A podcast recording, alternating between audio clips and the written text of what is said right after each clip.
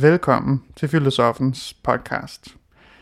Projektet kan aldrig være et fundament, men højst et springbræt.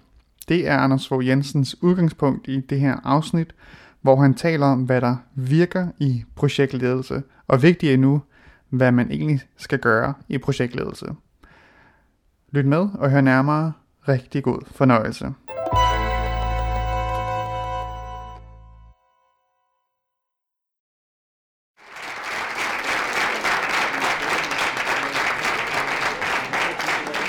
Jeg skal tale lidt om, øh, hvad der virker i projektledelse, blandt andet ud fra min øh, afhandling om projektsamfundet og nogle bøger, jeg skrev for et par år siden om projektmennesket og projektsamfundet. Og når jeg ser det her, den her titel, så oversætter den, hvad virker i projektledelse? Det oversætter jeg til spørgsmålet, hvad skal jeg gøre? Hvad skal jeg gøre i projektledelse? Et måske glædeligt øh, engageret spørgsmål, men også et, nogle gange lidt fortvivlet eller desperat spørgsmål, hvad skal jeg egentlig gøre i projektledelse? Men det kan jo også betyde noget andet, nemlig hvordan virker det? Hvorledes virker? Hvad er der på spil? Eller engang kunne vi sige på dansk, hvad værker i projektledelse? Ikke? Og øh, jeg vil sige, at for at svare på det første spørgsmål, hvad skal jeg gøre? Øh, så, vil, så vil det være nødvendigt at sige lidt om, hvordan virker det? I projektledelse. Så det jeg vil gøre, det er altså først at starte med, hvordan virker det, og så derefter komme over til noget omkring, hvorledes, øh, hvorledes skal man gøre. Og det er klart, jeg kan jo ikke sige, øh, komme ind på hele, hvad kan man sige, alle de dilemmaer og problemer, der er i projektledelse, men jeg vil tage et lille udsnit ud, som handler om, at der også findes andre projekter end projektet. Det vil sige, at der er nogle projekter udenom, og at, pro, at øh, projektet aldrig nogensinde kan være et fundament men højst et springbræt. Hvorfor? Jo, fordi projektet kun foregår én gang, der skal kun bygges én bro, og projektet er midlertidigt. Så vi har de to ting, så betyder det også, at man bliver nødt til at forholde sig til, hvad skal der ske bagefter? Eller hvad skal der ske samtidig? Hvad skal der ske om lidt? Hvad er der sket før? Og så videre. Øhm, og det er så, hvad kan man sige, det, det første, vi kan spørge, hvad er et projekt egentlig for noget? Man kan tage sådan et øh, nyklassisk projekt, ikke? det vil være et terrorprojekt for eksempel, ikke? Vi skal have bombet et parkeringshus, eller vi skal have generet Manchester. Hvordan gør vi det? Øh, ja, vi finder et eller andet sted, vi kan bombe. Det vil sige, at der er et netværk, der samles, og projektet er så en aktivitetslomme i et netværk. Men det siger jo ikke så meget, vel, altså en aktivitetslomme i et netværk, hvad er det? Det siger jo ikke så meget om logikken, men, men i virkeligheden kan man godt sige, det er det her med, at noget samles, gør noget og opløses igen. Det betyder også, at dem, man er sammen med, skal man ikke nødvendigvis arbejde videre sammen med bagefter projektet. Men Øhm, altså, den første tese, det er, at projektet foregår kun én gang. Øhm, det kan være, at man er ved at bygge en veranda, ikke? så er det jo ikke sådan, at man laver, når man er færdig med verandaen, så bygger man en ny veranda. Vel? Så, har vi, så har vi at gøre med drift. Og når vi har at gøre med drift, så har vi at gøre med gentagelse. Og når vi gør med gentagelse, så har vi at gøre med en anden form for sikkerhed. Nemlig den sikkerhed, jeg kan få ved, at jeg ved, at det, det skal gentage sig, det kommer igen. Min lønseddel gentager sig, eller øh, jeg har en rutine med det her, så, så jeg ved, at det samme vil komme igen. Øh, når, jeg ikke, når jeg ved præcis, at det samme ikke vil komme igen, så er det en andre former for, for sikkerhed, der er på spil. Og øh, det er det, jeg så kan, siger, at det, projektet kan ikke være fundament, men det kan være springbræt til et andet projekt. Øhm, hvad er så et projekt egentlig? Altså, det betyder jo sådan projet. Ikke? Jeter på fransk, det er at, at kaste. Projet, det er at kaste frem. Hvad vil det sige, at øh, projektet er noget, der har med fremkast at gøre? Ja, det, øh, man kan sige, der er der så meget, vi går det så meget og spekulerer over fremtiden og sådan noget. Øh, og projekterne, ja, vi har endnu ikke broen, men nu skal vi have bygget broen, eller vi skal have lavet filmen, eller lavet verandaen, eller springe det der shoppingcenter i stykker, eller hvad vi nu skal. Ikke? Øhm, men at vi får et samfund, der organiserer sig omkring projekt eller projekter, det har noget at gøre med vores identitet. Det vil sige, at vi definerer os ikke længere så meget ud fra, hvad vi har gjort, men ud fra, hvad vi har gang i. Det vil sige, vi spørger ikke så meget øh, vores borddame. Nok kære borddame, hvad har du så gentaget med succes de sidste 10 år? Vel? Men man spørger hende, nå borddame, hvad har du gang i? Ikke? Hvad er du i gang med at blive til? Så det jeg siger, det er, at når vi begynder at organisere os i projekter, så begynder vi også i højere, højere grad at trække veksler på fremtiden. Altså vi trækker fremtiden ind som noget, der definerer os. Øhm, snarere end rutinen eller gentagelsen. Det er det ene, der er ved, at projektet har med fremtiden at gøre. Det andet er, som I også, også der er skrevet talrige bøger om det her, ikke? Projektet, når det har med fremtiden at gøre, så er der en høj grad af ubestemthed i den. Ikke? Altså, øh, hvem, er I, hvem kommer egentlig med? Hvad bliver det til? Hvad, hvornår er det færdigt? Hvad, hvad kommer det her så til at føre til? Og nogle gange også, hvor lang tid tager det, og hvad får jeg egentlig for det? Ikke? Øhm, så der er en ubestemthed, og det er klart, at den ubestemthed, den kan både være noget, man ikke kan gøre noget ved, fordi man ikke man ved ikke nok endnu, eller øh, det kan være noget, man ikke vil gøre noget ved, fordi hvis man tager beslutningerne for tidligt, øh, så tager man dem, inden man har nok viden, eller hvis man tager beslutninger og planlægger, så kan man ikke udnytte de tilfældigheder, der opstår. Så man, man har også nogle gange en interesse i at fastholde øh, ubestemtheden. Og det betyder så, at, at man rundt omkring, både på et personligt niveau, men også på et organisatorisk niveau, forholder sig til ubestemtheden ved at prøve at forholde sig fleksibelt. Ikke? Altså i en stor organisation som den her, der vil jeg godt ved med, at man overbooker sine medarbejdere, for man ved godt, at det ikke er alle projekter, der bliver til noget. Øh, man overbooker også sin egen kalender, fordi man, man, man prøver ligesom, ja, altså, men jeg ved ikke helt endnu, hvad der bliver sådan noget, så jeg spiller lidt på det hele. Ikke?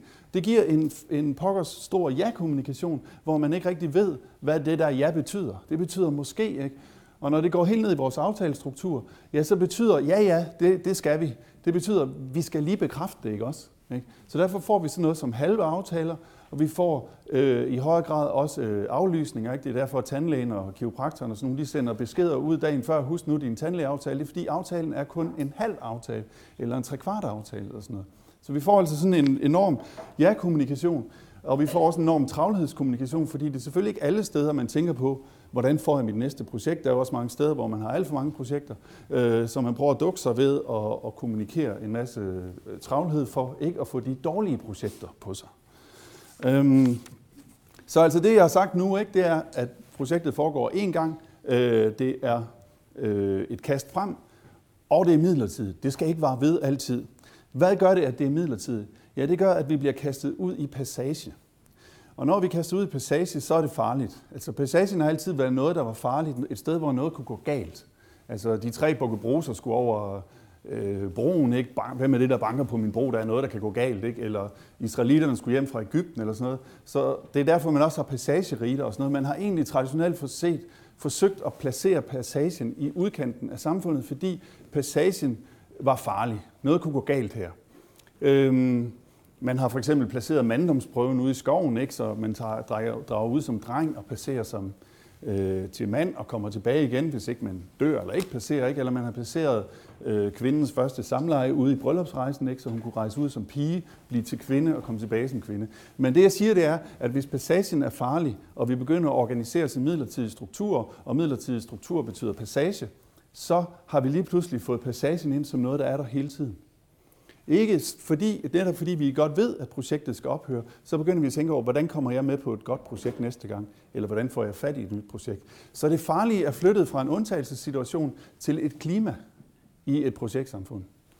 Det kan man så selvfølgelig vende sig til på forskellige måder, men man kan ikke få øh, gentagelsens sikkerhed, fordi øh, projektet jo netop er midlertidigt og ikke skal gentage sig. Hvad gør man så? Ja, man bliver nødt til at kigge efter noget andet. Ikke? Situationen er lidt som, man står på en isflage. Man skal finde en anden isflage, før den smelter, ikke? og så over på den, og så kan man stå på to lidt, og sådan noget. Ikke? Eller vil nogen jo sige, at jeg er et sted, hvor der er masser af projekter. Jeg kan sagtens få projekter. Ja, men hvis du er for længe i det samme, så brænder du på som mælk. Ikke? Hvis den idé har snedet sig ind, at man brænder på som mælk, så har vi alligevel passagevilkåret.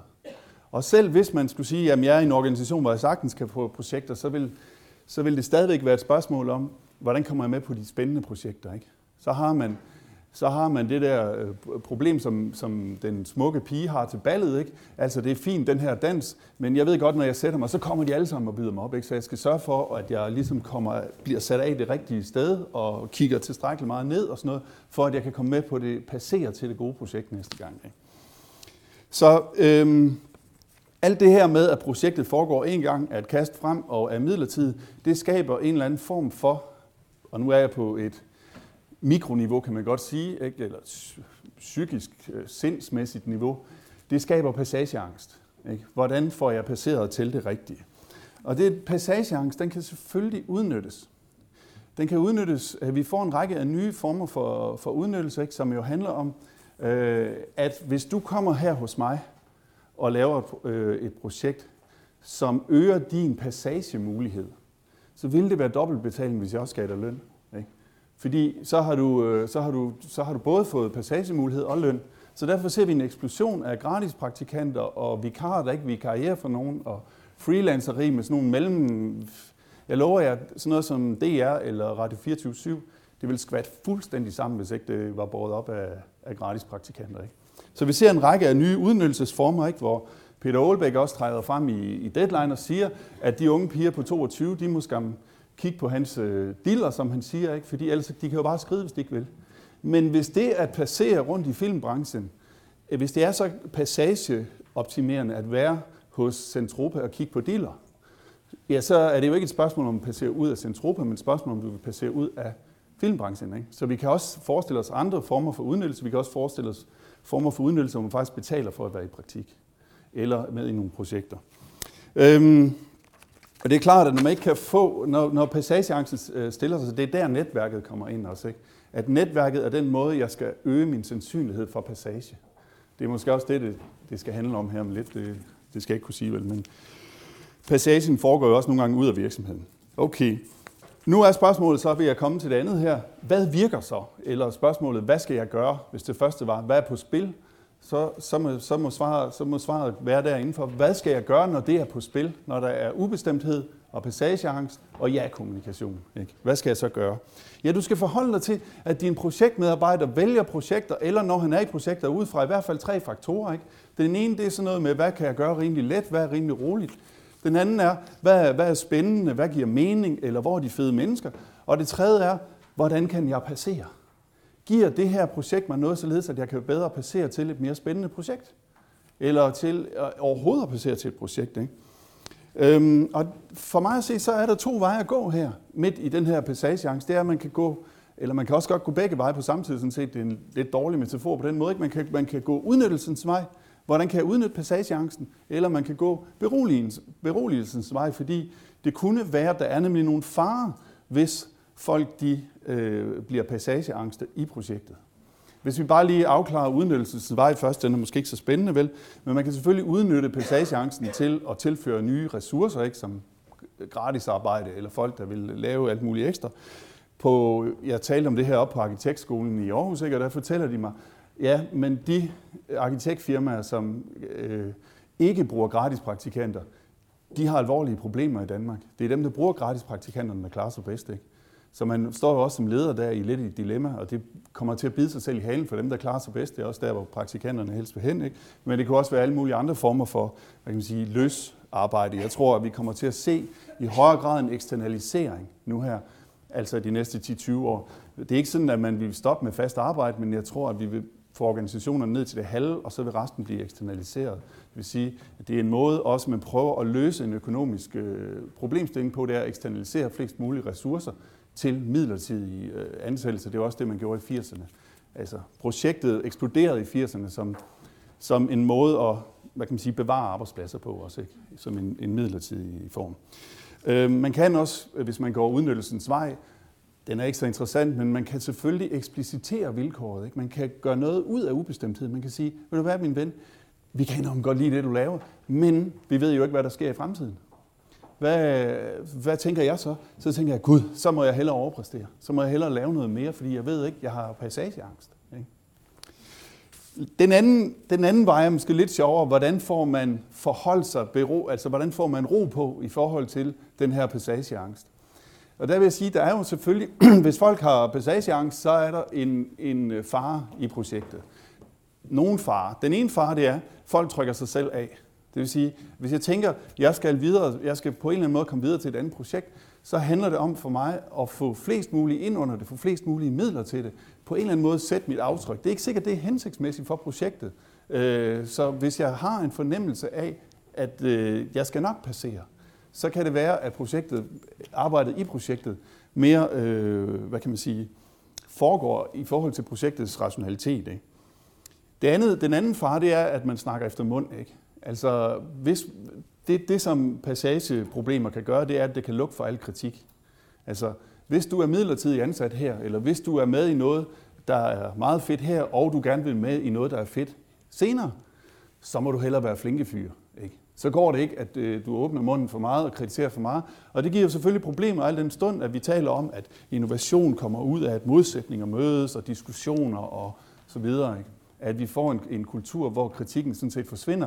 Og den forsvinder også en anden grund, nemlig at man jo bare tænker i projektet, at man skal ikke blive ved med at være sammen med de her, så der er ingen grund til, at vi finder ud af det. Vel? Jeg skal jo videre. Ikke? Ligesom man ikke begynder at, at rette alt for meget på en elskerinde, vel?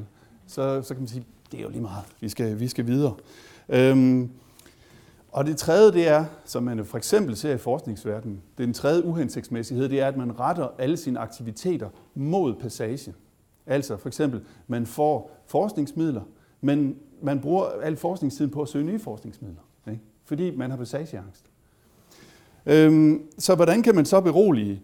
Altså man kan tænke i at sandsynliggøre eller garantere passager. Øh, det, der er nogen, det har I sikkert også oplevet, nogle medarbejdere, der var meget gerne ved over i gentagelsen, i stedet for i passagen. Ikke? Så man kan prøve, kan jeg garantere passage? Kan jeg sige, når vi har været igennem den her reform og den her forandring og den her fornyelse, så kommer der ikke mere. Så er der ro på, ikke? Men vi tror meget for tiden, at der skal være udviklingskonsulenter og forandringskonsulenter, men der er virkelig brug for mange flere ro-konsulenter, ikke? Øh, som, kan, som kan skabe noget ro. Det er ikke sikkert, at man kan garantere gentagelse eller sandsynliggøre den. Hvad må man så gøre? Ja, hvis man kan garantere passagen, ikke? at efter dette projekt, så kommer du med i noget, hvor der er øh, spændende og lækre mennesker, og hvor der, er, hvor der er noget, der er fedt, ikke? og du skal ud og rejse, eller du skal ikke ud og rejse. Øhm, du kommer med i projekter, der øger passagemuligheder. Det er det tredje. Hvis man, hvis man ikke kan garantere gentagelse, hvis ikke man kan garantere passage, hvad kan man så gøre? Ja, så kan man sandsynliggøre passage. Ikke? Det er det. Øhm, altså, man kan sige, ved at være med i det her projekt, så udvikler du dig. Det vil sige, at du får noget til dit CV, så du der kan finde noget, der er bedre. Ved at være med i det her projekt, så får du sat dit aftryk. Dit navn kommer på coveret, ikke, hvis du spiller guitar på den her plade. Ikke? Øh, så det får, du får en form, der, der er genkendelig. Man kan også sige, øh, det er det, så det tredje, ikke? du kommer til at møde en masse i det her projekt. Ikke? Det vil sige, at du udvider dit netværk, der øger din sandsynlighed for passage. Eller man kan sige, du bliver associeret med nogen, der giver muligheder for passage. Ikke? Altså ligesom et musikband, der gerne vil spille for i forhold til nogle, nogle store navne. Ikke? Man sige, hvis, du, hvis du er med i det her, så bliver du også associeret med den der kanon, og det vil øge din mulighed for passage. Endelig så kan man så spise folk af med interne passager. Man kan sige, hvis du er med i det her, så får du en master i innovationsledelse fra University College uh, Nuuk i Flensborg. Ikke? Uh, så, så, så kan du få en intern passage, eller man kan sige, øh, hvis du er med i det her, så bliver du leder på et tidspunkt. Ikke? Så man, man må altså forholde sig til passagen på en eller anden måde, og selvfølgelig er man også interesseret i, at passagen ikke foregår ud af virksomheden. Fordi så taber man selvfølgelig ressourcer, og vidensressourcer og sådan noget. Godt, så for lige at slutte af, ikke? Hvad, hvad virker, hvad skal jeg gøre, spørger projektlederen. Hvad skal jeg gøre? Ikke? Ja, du må forholde dig til de tre ting. At projektet er midlertidigt, og derfor giver passageuro. Der, der er ubestemthed, i projektet, det ved vi alle sammen. Øhm, og der er en enorm ja-kommunikation. Den, vi er enormt flinke og, og udadvendte og belevende og tillidsvækkende og alt det der, man skal være. Ikke? Det der med ubestemtheden, det er nok svært at gøre noget ved. Men hvis man kan gøre noget ved det, så må man jo gøre noget ved det.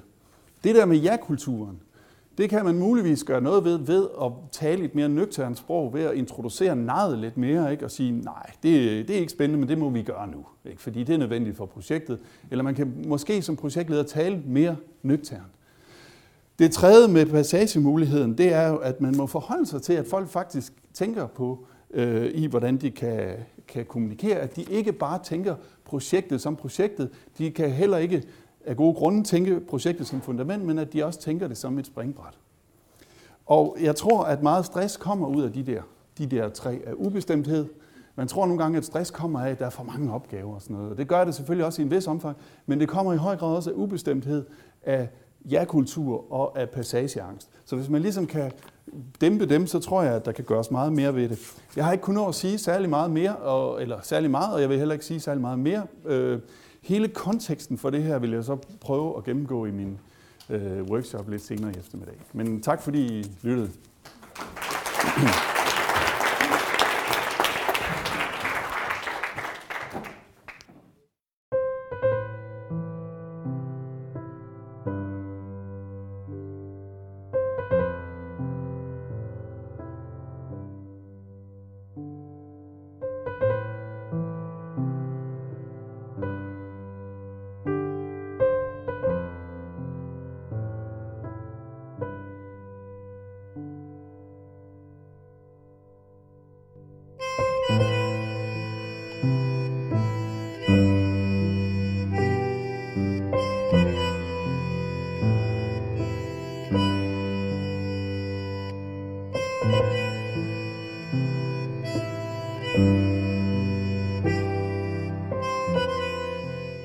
Du har lyttet til Filosofens podcast. Se mere på min hjemmeside filosofen.dk og tag med mig på dannelsesrejse. Se dannelsesrejser.dk. Mit navn er Anders Fogh Jensen. Tak fordi du lyttede med.